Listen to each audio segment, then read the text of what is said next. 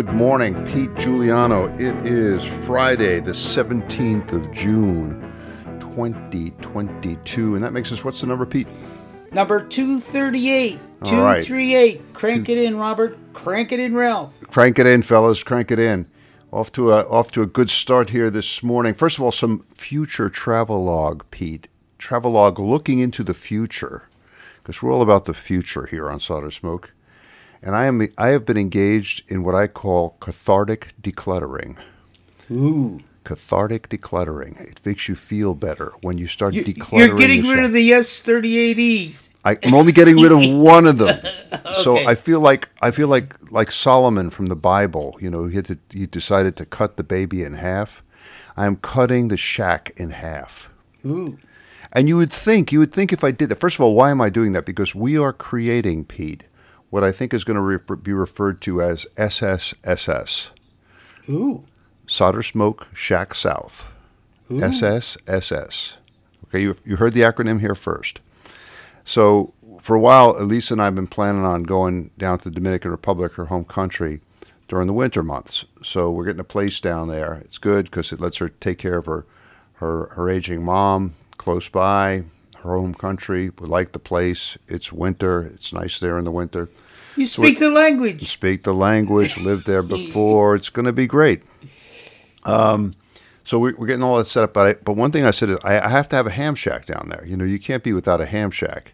So I started looking around and I realized what I should do is just take half of everything that I have here, everything, parts, tools, test gear, rigs, antennas, everything, half.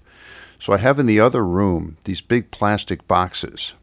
And every time I see something that I should have down there also. So for example, I saw my my my resistor collection. All right, carefully selected resistors. I told Mouser, Mouser send me another one. They go into the box. I have two S38Es.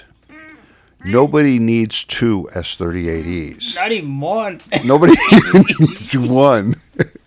so, but anyway, I put one of them in the box. I have a whole bunch of BITX's. Half of the BITX's went into the box. How about the HA600? No, that's going to stay here. That's going to stay. That's going to stay here. Um, the DX100 will also stay here. Believe me, for good reasons. Um, but anyway, so we're, we're moving everything, and it's you know the scary thing is though, Pete, I've already probably taken out about a quarter of the stuff that I have here in the shack, but I don't notice any difference. It looks just as I, bad. I, I don't either. you can see it. It looks terrible. don't either. So I tell my wife, I said, "Honey, look, I've gotten rid of all this stuff," and she's like, "Where? Where did it? Where did it go? Where was it?" But so I think I'm going to have to do some more cathartic decluttering. But that's the um, that's what's going on. Everything, half of everything must go south. I've also reestablished contact with my buddies from the Dominican Radio Club, and this is really cool. They're helping me get my Dominican license, and uh, or actually a, a, a kind of a, a, a reciprocal license arrangement that we could use that I used before. Before I was N2CQR stroke HI8.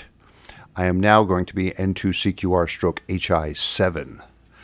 But you know, similar but different. It's gonna be it's gonna be good. It's gonna be good. So we'll we'll be down there probably next winter, but we're getting going. Hey, Pete, before we go, we have to we have to talk a little bit about our sponsor, Yes. Parts Candy. Carlos out there in Chicago. Look at them. I even have you could see them on the video. Look at that, man. Look at those. Nice. Look at those test leads. Nice. They're beautiful colors, and you know, we were talking about how important these um, test leads are when troubleshooting and stuff. You know, and I think you and I both have been talking about the disappointment that comes, or the the frustration that comes when you're trying to troubleshoot a rig, something you built or something old that you're working on, and you used a, use a test lead to sort of connect power to a, a particular stage, and you think, oh well, now now look, it's not working. So ha, maybe this stage is not getting something wrong in there. It's not getting power, and then you realize that the reason it's not getting power is the test lead that you're using is so cheap that they didn't even they didn't even solder the alligator clip to the wire. They just crimped it. They crimped it through the insulation. Holy cow. That is really hit and miss. It might work a couple times, not work a couple times. I guess the, the, the phrase that we want to use for this this in this episode of Solder Smoke is don't scrimp on the crimp or don't scrimp Ooh, with the crimp. nice, Don't scrimp with a crimp. I want a trademark on that one.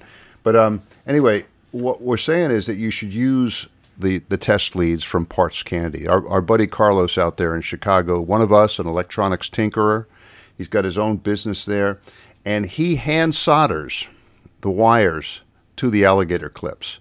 So when you get a test lead from Carlos and Parts Candy, you know that that connection is going to be good. When you put that lead in there and connect power to a stage through one of Carlos's test leads, you know power is actually getting there. And the problem, if there's a problem, is in the stage you're testing and not in the test lead that you connected there. So this is this is really important. Carlos has got a, a kind of a, a growing variety of test leads available not only for with alligator leads, but different sizes of alligator leads, and also test the kind of test leads that you'd want to connect an oscilloscope up to or something like that. All all of his, his products are available, and you could see them on his um, on his eBay site. Just search for Parts Candy, one word, on on eBay. I have the link up. I'm going to put it up here on the uh, on the blog page. It's basically www.ebay.com slash USR slash parts candy. But if you want to get to them even quicker, just go to the Solder Smoke blog on the left hand side. You'll see the leads there. Click on the picture. The colorful test leads, boom, it takes you right to Carlos's page. Buy some of his test gear and remember what I said don't scrimp with a crimp. Get a real test lead from Carlos. Pete, your bench. I know you've been busy. You've got you've got heavy family responsibilities lately. Yes. But but you still, I, I can still tell that the N6QW mind is, is at work exploring the, the corners of radio. So what have you been, what have you been finding, Pete? Well, well, first of, I have a little story to share with you about something that occurred yesterday. And in some ways, it's a little scary, and in some ways, it's a backhanded compliment. I received an email from a friend of mine in the UK who was in receipt of an email from the, a Chinese service that registers URLs and they wanted to know if it was okay to register n6qw.com.cn, which means it's in China, and or n6qw.cn, China. And they said they looked at the national registry and they already saw an n6qw.com and wondered if this was a problem. So why did the guy in the UK get this and not me, which is kind of interesting. And so I think the common link is um, the direct conversion receiver, the MC1496. This particular ham in the UK is mentioned in there in a link that he developed some Gerber files for the MC1496 direct conversion receiver. Aha. So you're adding two and two. Aha. so someday soon, you're going to see the MC1496 direct conversion receiver. Hundreds of millions of people will be using this in China, Pete. yeah. So so so anyway, it got a little worrisome about do that. So I called GoDaddy and said, "What's the story?" He said, "Well, first of n6qw.com belongs to you, so they're not going to get their hands on that. But they do this frequently. They do this, and then they start building stuff, and it looks like, yeah, connect to n6qw.cn. So it looks like I'm set up in business in China. So it's kind of a backhanded. It's going to be like you and Alibaba, and you're going to be amazingly rich. It's great. I mean, I think it's No, no, you, you, get taken out of the equation. They just steal the design. What this, this this raises something I want to ask about. And Dean KK4DAS and I have been talking about this. This business about counterfeit parts. yeah, terrible. I mean, wait a second, but but when you think about it, how much money could they make from making counterfeit IRF 510s, right? And especially IRF 510s that don't work. Who would go to the trouble of making The only thing I could think of is that perhaps they were trying to do sort of knockoff IRF 510s, their own IRF 510s with the with the intention that they would work. And then for And some then they reason they didn't. don't, and they still try to sell them or something like that. Yeah. But but the idea that there's people out there sort of like, Wahaha, we will, you know, we will counterfeit the NE six hundred two chip and sell them to the unsuspecting radio amateurs. I I just don't. I mean, I I don't know. It doesn't seem like there's a whole lot of money in that. Yeah. Well, so a word of the wise here: if you've got a website and you want to kind of protect it, you might take you might take ownership of the related URLs. Like yesterday, I bought n6qw.net. Oh yeah. So so I have n6qw.com, n6qw.net. I mean, you can buy them all if you want to, but but this is a common practice, and so just something to be aware of. Oh, anyway, oh, it's kind I of mean, a solder. I got. I got to check out solder smoke. Probably Yeah. it's probably being you know used all over. Well, we know they're making candles. the what? they're making candles. Oh, the can- and, per- and perfume and cologne. Perf- yeah, in Wimberley, Texas. Yeah. That's it. And Yeah. good, good stuff out there. Yeah. Okay. okay, so this brings us around to cycle 25. you're, you're gonna I, you're, you're gonna be like a wet blanket here, Pete. I'm holding out hope, man. I'm holding out hope. fir- first of a little history. A little history here. There is a group that looks at this this prediction of the cycle, and about a couple years ago, they predicted cycle 25 is actually going to be worse than cycle 24. It's going to have less of a peak, and this this coordination group. Now, admittedly, it's it's a consensus, not unanimous. Uh, you know, So- what, what this calls to mind is Donald Sutherland in that in that film about World War II, where he was complaining about negative vibes. Yeah, You're sending me negative Ke- Ke- vibes, Kelly's Pete. Kelly's hero. Kelly's here. Wh- Negative vibes, man. yeah. Stop with the negative. But go ahead. Go ahead. So anyway, this group said cycle 25 is going to be only 115 peak, and cycle 19 was 300, so it's twice as much. I was born more. during cycle 19. Yeah, yeah. You Good were on the air during yeah, cycle yeah, 19. I remember. So anyway, um, cycle 25 has been predicted, and NOAA went along and said, "Yeah, we agree with that." The, the consensus of the group. There is a dissident group off to the side here, who doesn't believe that, and and it's led by a guy by the name of Scott McIntosh, Doctor Scott McIntosh, and he's with some observatory in Colorado. And rebels. He's, yeah, he's predicting, and they're showing some charts here that cycle 25 looks like this, and they're showing that it's off to the side. But something interesting, I've now taken an interest in looking at this, and I got to tell you, I'm not seeing what, what they're predicting. For one thing, I can set up my SDR to look at 384 kilohertz on 20 meters, so I can look all across the band. The other day, I saw six signals. Six signals, and I know my radio's working, and I know my antenna's working. I saw six signals. That's not indicative of a hot cycle 25. The other thing that I looked at, and this is worth worth looking at in detail. Uh, one guy that listens to our podcast and regulating communication actually does this as a day job. Said, "Yeah, you're missing some some things there, Pete." He said, "You're missing this point." And then he talked about sporadic E. He says it may be effects of a sporadic E uh, at this time, and it'll clear up in August. But if you look at a, um, um, maximum usable frequency map, or you look at the propagation map, the East Coast is doing great. There are no signals on the left coast.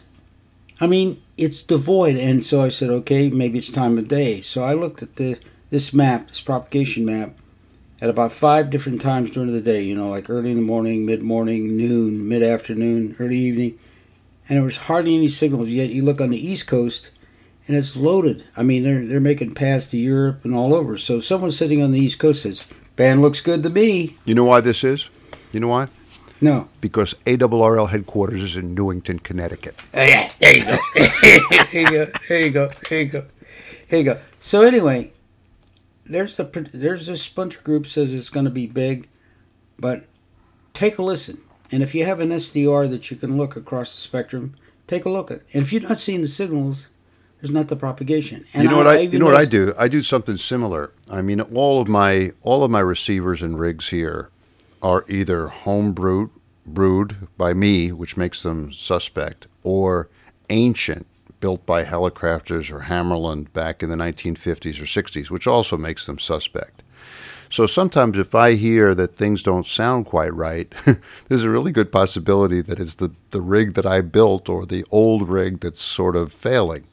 But there's a guy, Mehmet, an A5B, who has a WebSDR, which is located just about nine miles east of me in Washington, D.C. And he has some really excellent WebSDR receivers.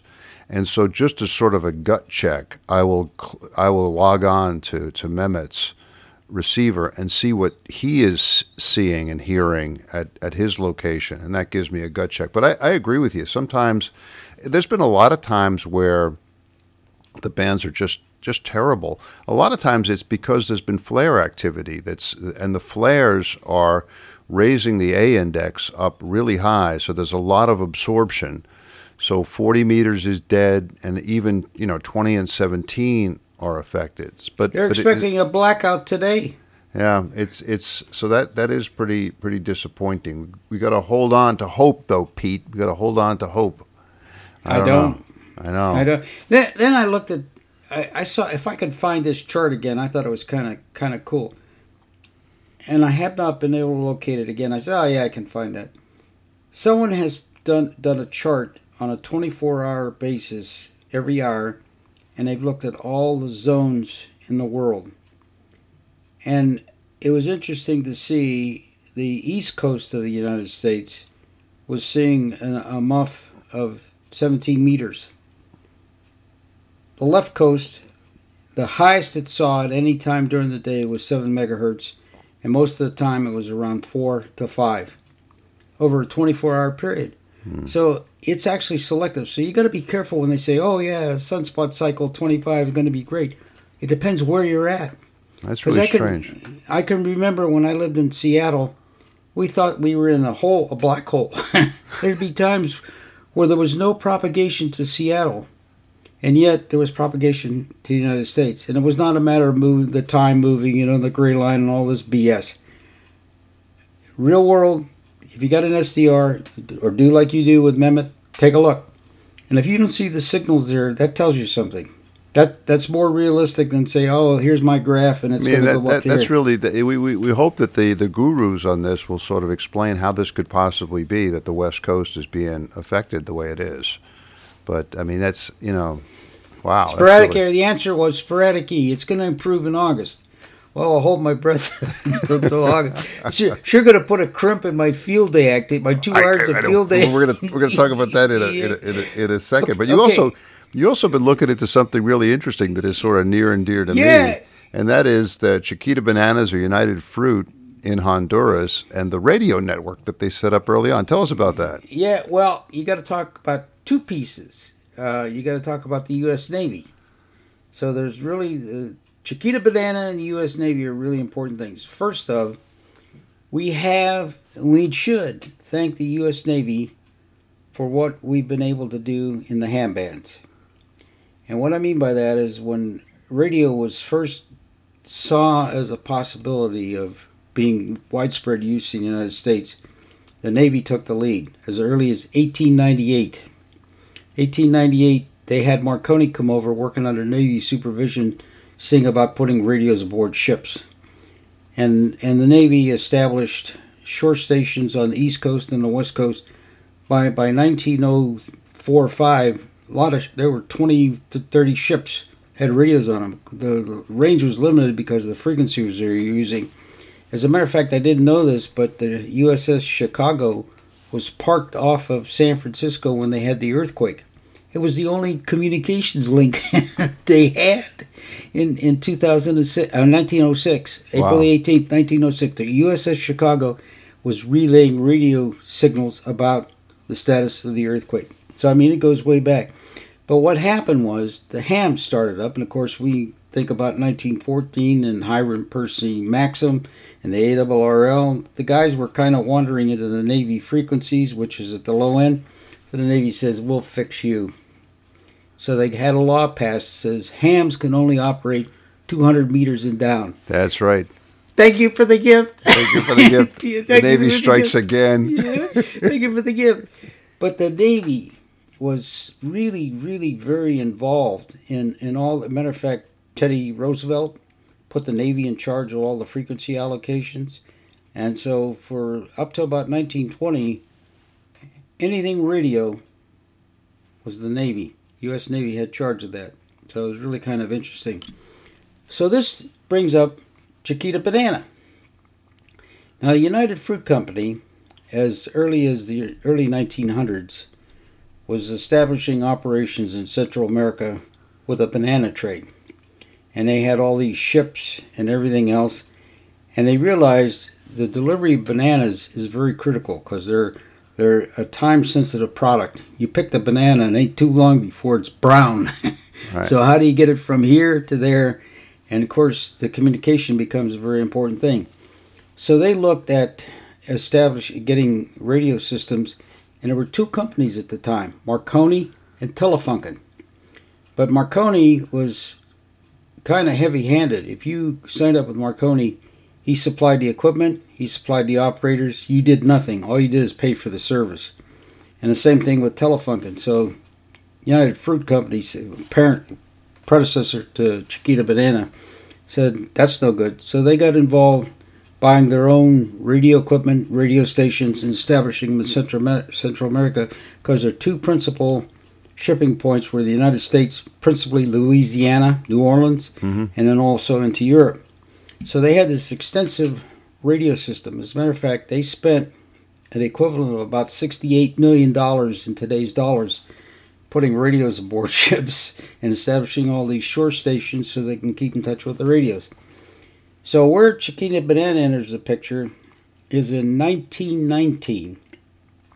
The Navy gathered up a group of companies, including AT&T, General Electric, Westinghouse, and United Fruit Company, and they said, We want you to form the Radio Corporation of America. And the reason for this is 1919 was just after World War One. The Navy realized the vulnerability that we had because a lot of the radio equipment was not made here in the United States, but Marconi, mm-hmm. offshore, Telefunken, in England. So they saw this as a vulnerability and they said, can't can't have that. Not you know, kind of look at the after action report, can't have yeah. that. So they said, We're gonna set up RCA. And as it turned out, they made General Electric the major stockholder. So RCA was owned by General Electric Company because they had the controlling interest in the stock, which we find kind of interesting because later on General Electric and RCA are making tubes. General Electric and RCA are making transistors, but yet RCA is the principal stockholder. But the United Fruit got involved because they had invested all this money, and they were a big time player in, in radio in this, this tropical network that they had. So it's really kind of interesting to see that ancillary to that. So then, because they had the radio network, they start selling radio services. So if you want, if you were a private individual and wanted to communicate by radio, you went to United Fruit Company and they had all the contacts at the station. As a matter of fact, uh, their banana ships, they bought a lot of surplus uh, military equipment that you could carry passengers. So someone says, why don't we carry bananas and people? so a lot of the tourism that was developed early on into Central America, United Fruit Company, Chiquita Banana, so I mean, it's kind of interesting to see how these guys. Matter of fact, in one case of one of the countries, uh, there was not such a good tax situation. So the guy head of United Fruit hired some mercenaries. They went in and they took over a country, reestablished the old president, and then they got a you know, special arrangement for taxation what have you to circumvent. So, yeah, well, there's, a, there's always been a lot. There's always been like a really special connection between Honduras and New Orleans because, and, and a lot of it goes yeah. back to the early early banana yeah. trade. And I, I, I lived in Honduras for several years, so know know the place really really yeah. well. Very interesting, interesting history. You put up. I, I found a link this morning when I was looking about the creation of RCA, and it's exactly as you describe. I put that up on the on the on the blog page. You'll you'll see that. So really really kind of cool stuff there, uh, and how commerce often drives things. Yeah, let's. We didn't even talk about ITT. Uh, you in- know, but what, you, what, what you said about the Navy's misgivings is is is really interesting, and and it turned out that they were were wise. I put up a blog post about Marconi's proclivities and loyalties. That was uh, really kind of surprising. We have a tendency to kind of lionize him, but um, there were reasons to be concerned that played out yes, especially during the 20s and prior to his death in the 1930s. So yeah, interesting stuff. there's Hey. also a co- connection with Tulane University. Oh yeah, The, the the the president of Tulane lives in the house that was the mansion of the guy that had United Fruit Company because he put a lot of money in there.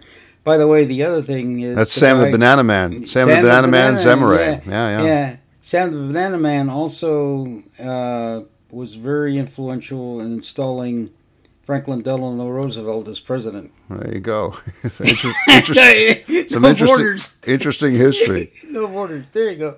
Hey, what, tell us about the Max 2870. Okay, so someone has been in regular contact with me, has written software for the 2870 so that you can control it with a Raspberry Pi and run it on the SDR. Finally, we, we, Finally. we, we issued this call. I told people, I said, believe it or not, you can help Pete Juliano, who knows everything, has built everything, and has done everything. You can help him with something here and do the software for the 2870. Somebody came through. Yeah, now it's a little mo- it's a little complex about getting installed, and I've got only because I have limited time. I actually physically have a 2870, and I actually have started to load the software on a Raspberry Pi, but just do not have access to a lot of time to be able to do it. But we're real close. I see victory around the corner. Yeah, Cool, very good. Hey Pete, are you going to take time for field day? You're going to do field day? two two hours, two hours. You're going to do two hours. That's that's okay. That's it's, it's in keeping with our our normal solder smoke kind of aloof, snooty. We're not going out in the hot and the mosquitoes kind of thing. Yeah. Well, But this year I think you're limited to 100 watts. Uh huh. So you can't run the KWs. Oh, so wow. There's going to be a Bummer. lot, lot of comp- lot of competition. So actually, uh, uh, there's a couple of radios I'm thinking of running, and and one of them is I've dusted off my Atlas 180. I picked up an Atlas 180 for a hundred bucks, and there was nothing wrong with it. So it, it goes only up to 20 meters. So it looks like I may do a 40 20. 40 20. All right, there Small little Atlas. All right. Well, there you go. You you could win the Southern Yes. California Boat Anchors Field Day single operator Yes. backyard division. yeah, yeah, yeah, there you go. Good for that. Hey Pete, it's time for the Shameless Commerce division. Yes. We've already covered our sponsor, Parts Candy, and I put a link on him up uh, on the on the page. But listen, I thought what we'd do this time is I would appeal for help from the solder smoke community, and I do need some help. I need people to watch the YouTube videos. Now, the longer is better, and on YouTube, success is often based on how many hours people are spending to watch your videos. Now, one of the problems we've had is many of our videos, my videos, have been quite short, you know, five, ten minutes. We're doing hour long videos now that we're, we're posting these videos of the podcast.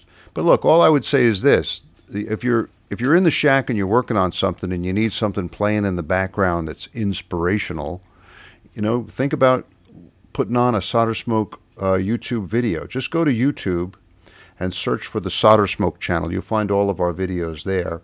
Solder Smoke at YouTube, and just just put them on. Play them in the background, and this will help us, help me, get up my uh, number of viewed hours there. And uh, I think these videos will be of, of interest to you. So you need that. You need that SETI software. The what? The SETI so in the background. You know. back the back. Pete had the scheme that we would use the SETI software to play in the background. I I, I tried the SETI software, and it, it, it kept crashing my computers. I, I so I blame the aliens. Uh, I, I don't know. Um, Yeah, but I mean, remote. Every time you turn on a computer, it connects to the YouTube in the background. Suddenly I have a zillion hours. I'm as rich as Bezos or Elon Musk. There you go. Hey, uh, another thing you could do to help out is put links to the Solder Smoke blog on your own web pages and blogs. All these web pages and blogs have a way that you could link to the Solder Smoke blog. That helps us because the Google search engines then look and see, aha, thousands of people around the world are linking to this solder smoke thing, and um, my ratings will go up in the in the in the Google in the search engine. Search engine optimization is what we're talking about here. SEO, Pete. Um, you know, one other thing I, I would say is I, I would encourage people to use the Solder Smoke blog. There's actually a lot of information. I find myself using the thing quite often, and I use it in several ways. Not only, well, I'm not I'm not checking to see what articles are because obviously I know what the articles are because I put them up there. But along the left-hand column, we have a section devoted to propagation. So if you want to see what the A index is, what the K index is, what's happening with the geomagnetic field, what what's predicted for the different bands, you could take a look at that right there on the blog. If you want to get it updated, click on that little widget and it'll take you to the site where it's actually updated to the minute. Below it, I have a couple of links to other propagation sources that t- talk about what's happening in terms of solar storms, uh, geomagnetic activity, alerts from NOAA. So there's a, there's kind of one section there along the left. It's along the left hand side of the blog page that gives a lot of good propagation information. The other thing I would say where it's where it's useful is on the right hand column of the blog. If you go down a bit, you'll see I have links to other blogs and other web pages. These are updated quite frequently. So sometimes I'll think, hey, I wonder what's going on. I wonder what people are working on. And I'll go over to that section and I'll see, you know, the latest from SWL Post, from Thomas, uh, K4SWL, the latest from Farhan, uh, the latest from uh, Mike, Mike Murphy, WU2D, the latest from uh, Peter down in, in Melbourne, VK3YE, all this stuff. It's updated a lot, so it's a good way to keep in touch with what's happening there. Realize that the ones that you see there, the top 10, are the 10 that have been updated most recently. If you click on See All, you'll see all of them. Your your blog is there all the time. I saw what I saw the one you put up this morning on prototyping. You know, really really interesting stuff.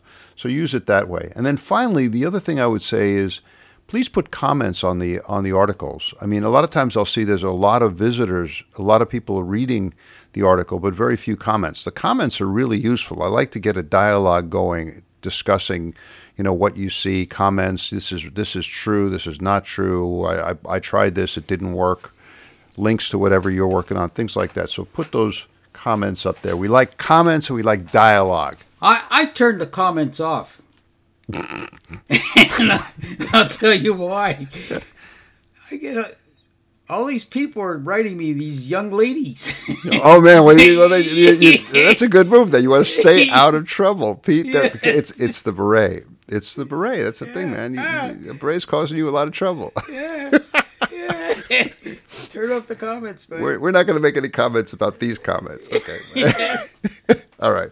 Hey, listen, I, I, said I was going to talk a little bit about what I have on my bench, and I've actually been, been quite active. Uh, first, I guess early on, I was working on a, uh, a Sony ICF SW1 shortwave receiver. This thing is from like the, the, the late 1980s, I think. It's a tiny little thing. It's supposedly the smallest shortwave receiver ever made. Sony made a bunch of them. They sold like hotcakes. They were very popular. But they quickly went bad because there were bad electrolytics in it. Bad surface mount electrolytics. Apparently Sony now there's there's debate about why this happened. Sony might have just got a bad bunch of electrolytics.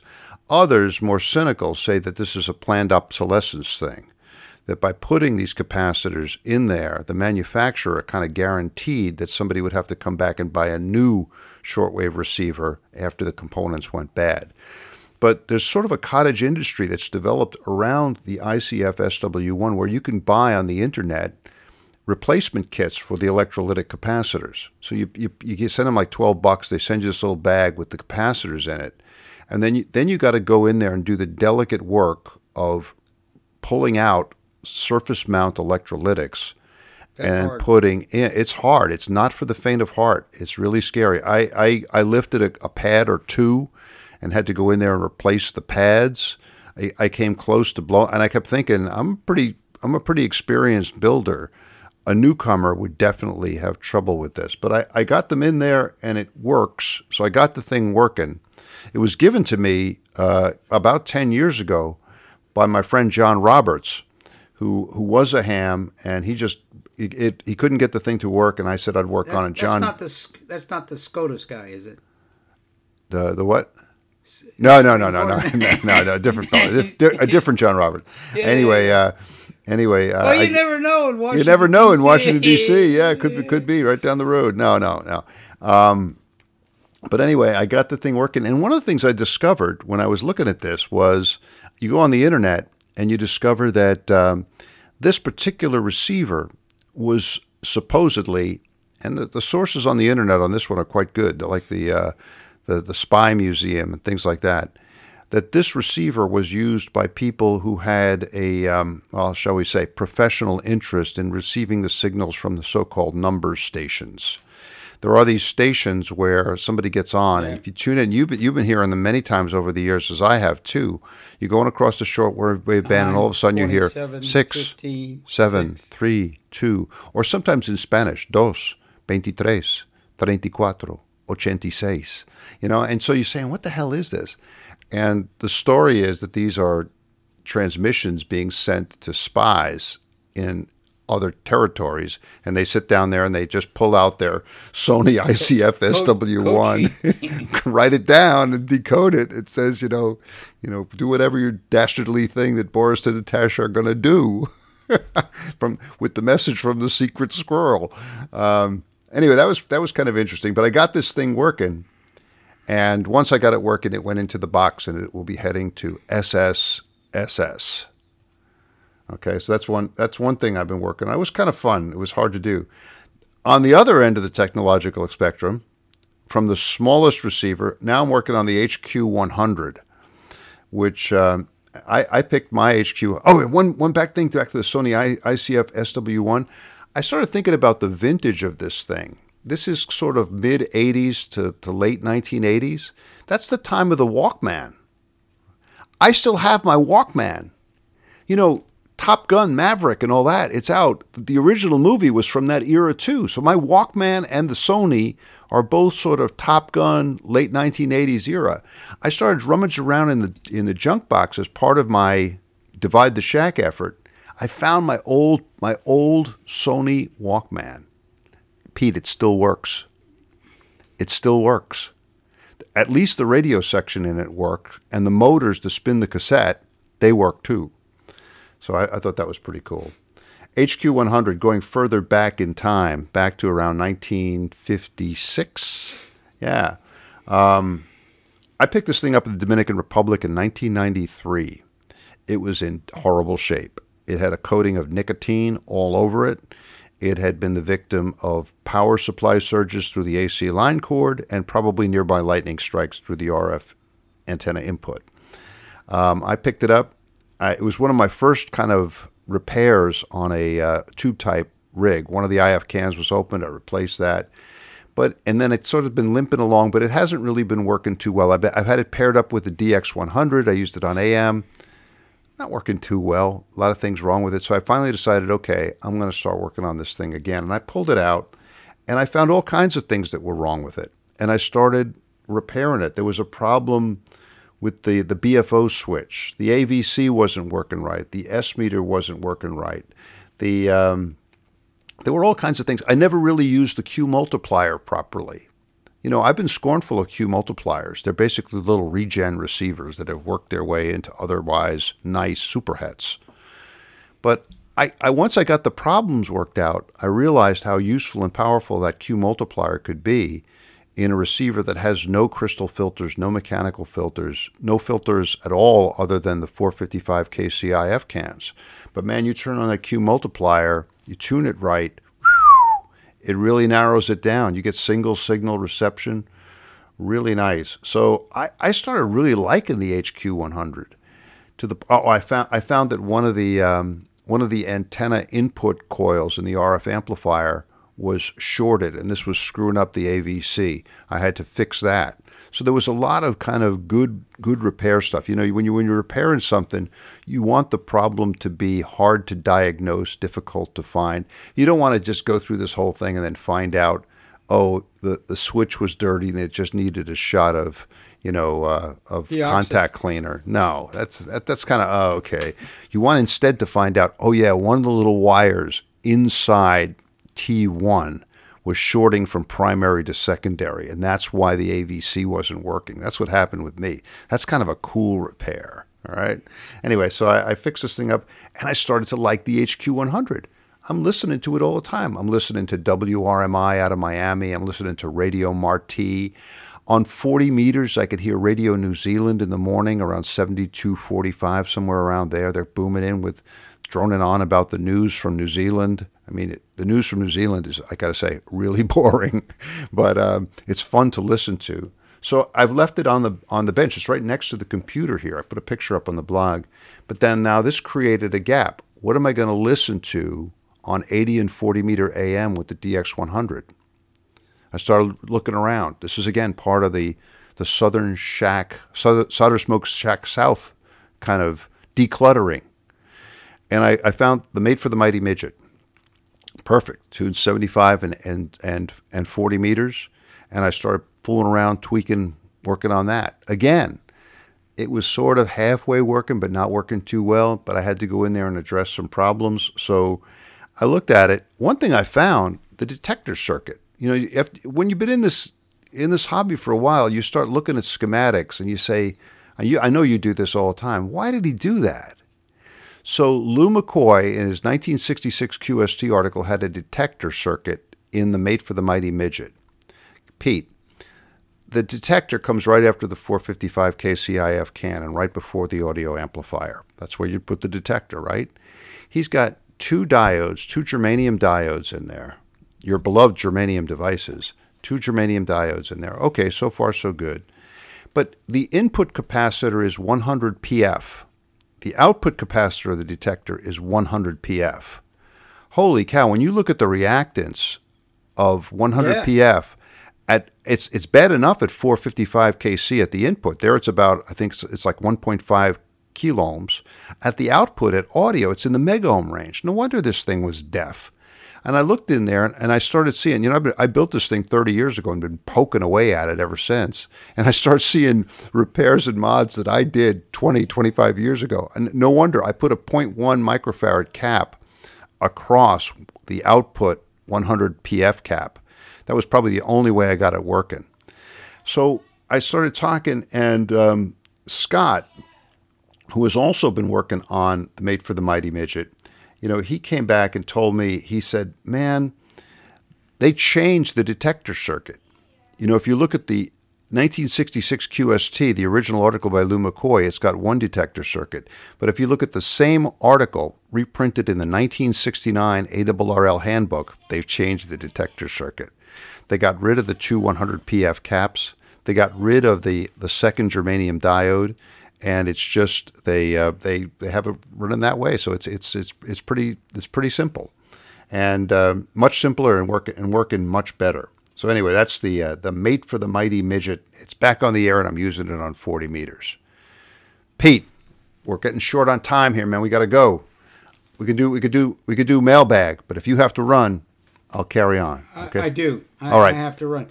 So I'll let you carry on here. Anyway, uh, seven threes from the left coast. Uh, got a medication run that I got to make. You got to do it. And I'm sorry, I was a little late this morning. I got thrown off because we were a- you, you were you were even earlier this morning up at O Dark Thirty. Pete, take it easy. Good luck, and we'll we'll talk to you real soon. I'll carry on with threes. mailbag seven three seven seven three. Okay, mar- mailbag carries on. All right, mailbag solder smoke mailbag. Bob Crane W8SX has written in and has sent in some great interviews that Bob did down at FDIM four days in May. They were all, almost all of them are up on the Solder Smoke blog. Thanks, Bob. A lot of thought provoking stuff. Really great. Um, Dave Bamford, W2DAB, has sent in some pictures of stickers. More IBEW, if you know stuff, you can do stuff, stickers that appeared on the Upper East Side of Manhattan close, close, I will say, to the um, to the place where uh, E. Howard Armstrong uh, was was uh, uh had his home. So very cool there. Uh, Farhan VU2 ESE wrote in, and Farhan pointed out that the LADPAC software uh, is now available. LADPAC software is the kind of stuff that we we had for for a long time, and uh, it would it provided all kinds of great programs that we used in home brewing, how to design crystal ladder filters, feedback amplifiers, all kinds of great stuff developed by Wes Hayward W7ZOI. And for a while, it was not available. It was it had been sent out as, as part of a software package that came with experimental methods in RF design, but um, Anyway, it's now available again through W7ZOI's site. Um, check it out. Just search W7ZOI, and you'll you'll find it there. I have links of it, links for it up on the blog. Our friend Lex, Papa Hotel Two Lima Bravo, who has led the charge for sticker placement in the old world in continental Europe. Um, he sends pictures of some of the stickers that have appeared in a pub in the Netherlands. This is the kind of thing we're looking for in a pub in the Netherlands. Very good. Thanks for that, Lex. And anybody who needs stickers can write to Lex and he'll send you the stickers. Really good stuff. Um, we got a great email from our old friend Dave, K8WPE, and he provided all kinds of links to Michigan Mighty Mike building. He also came up with a great idea, which we're calling Old Smoke. He finds uh, old old episodes of Solder Smoke that he finds particularly useful or relevant or nice or, or, or interesting. And he let us know about the first one, and we reposted it, sort of like reruns uh, of Solder Smoke. Uh, thanks for that, Dave. He also points out that even experienced builders have a lot to learn from old projects, especially old receivers. And my work on the HQ100, the um, ICF SW1 and the Mate for the Mighty Midget receiver really shows that that is true. These are, are, are older rigs, some of them that I built myself uh, or worked on over 20 or 30 years, and I'm still learning stuff from it. So, so great stuff there. Thanks for that great uh, message, Dave. Rich, WB4TLM, wrote saying that he was in the electronics class of CF Rockey, W9SCH. Rock, the Rock, is a legend in QRP community. Uh, many, many articles written by Rock and CF Rockey. And Rich talked about his experiences being in Rockey's electronics class. Really cool. I have a link to it up on the blog. Thank you for that, Rich. Uh, Dean KK4DS, DAS, our neighbor here in Fairfax County, Virginia, is working on his dad's HQ 170A. And Dean and I have talked about this quite a bit. This is his, I, I think, his first foray into uh, thermotrons, high voltage, vacuum tubes, radios that glow in the dark. Be careful, Dean. One hand behind your back, old man. Dean's also very active. He's the president of Vienna Wireless Society, and he's been working with their maker group on a variety of projects. He's posted some really interesting stuff on mixers, their work on mixers, and I'm going to put that up on the blog here in the next uh, next week or so. I got some great email from our old friend Grayson Evans, Kilo Juliet 7 Uniform Mexico, KJ7UM. Grayson is the author of the really excellent book, which is now out in a new edition called um, Hollow State Radio Design for the Radio Amateur. And we have links on how you can get that book up on up on the blog. Really good stuff. Uh, and here's what happened. While Grayson and I had been talking about sort of related topics, I discovered that Electric Radio Magazine had some articles about the HQ100. Now, my subscription to Electric Radio has unfortunately lapsed, but um, I have a pretty good stock thanks to my friend Armand, WA1UQO, who gave me a whole bunch of back issues. So I have a pretty good shelf of uh, of, of old electric radio magazines here, which I, I really really uh, treasure. They're great great magazines, but the ones I needed, I think it was number 380 and number 381, were more recent and they dealt with the HQ 100. So I ordered the back issues. They came, and I'm thumbing through it, and right around the, the pages that I'm looking for, I see another article on mixology written by Grayson Evans. And Grayson talks about how he had the same kind of qualms or misgivings about the way mixers were described, the same kind of qualms and misgivings that I had about the way mixers were described. And he, like I did, sought a, uh, a more kind of intuitive, device based, perhaps less mathematical uh, discussion of how mixers, how if you take two frequencies, what does it mean to mix them? And how does this mixing produce sum and frequencies? So those were really cool articles, and I was really glad. It's always a great thing when you find you're on the same frequency or in the same sheet of music with a guy like Grayson Evans. So thank you. I'm glad. I'm glad I found that. Pete Eaton, our friend, uh, talks about Farhan's new analog rig. The rig is called Daylight Again. Stand by for more info on this from Farhan. Stand by. Um, Will, KI4POV, he wrote to us about a new homebrew Alfresco single conversion superhet that he built. Fine business, Will. Keep up the good work. Alvin, N5VZH, wrote to ask me if I had ever heard of or received a copy of Shep- Jean Shepherd's book, I Libertine. Yes, I, I have the book. A, a reader sent it to me. And, um, well, Alvin, I'll just tell you this I laughed, I cried, it changed me. Um, Chuck, KF8TI, he wrote to us recently about a TV series that he watched as a kid called Mr. Wizard. What a great TV series this is. I, I, I liked it so much. It, a lot of it now is available on YouTube. And I found the one where Mr. Wizard talks about electromagnetism, and I put that up on, on the blog. Check it out. Um, Mr. Wizard, uh, great stuff, and a whole a whole YouTube channel devoted to Mr. Wizard. So you guys can can can take a look at that. It's really great stuff. We heard from Steve, our old friend Steve, N8NM. Steve is on the mend after some routine maintenance. I'm not going to say any anything further, but uh, best wishes there, Steve. And sounds like you'll you'll soon be back on the air uh, with a lot of those. Maybe maybe even with an S38. Yes, our beloved S38s. And uh, Ben, AB4EN, he wrote to say that he likes Solder Smoke, likes the podcast, and listens. We're really glad you're you're listening, Ben. Thanks for the email. All right, that's about it. Let's see how long we've been on here. I, I can't even I can't even see the the time that we've been on, but uh, it's been a while. Um, thanks very much for listening. I'm glad uh, I'm glad Pete came in. I was a little late this morning. Pete had Pete had gone even earlier into Oh Dark Thirty, and I showed up late. I'm sorry. But anyway, thanks very much.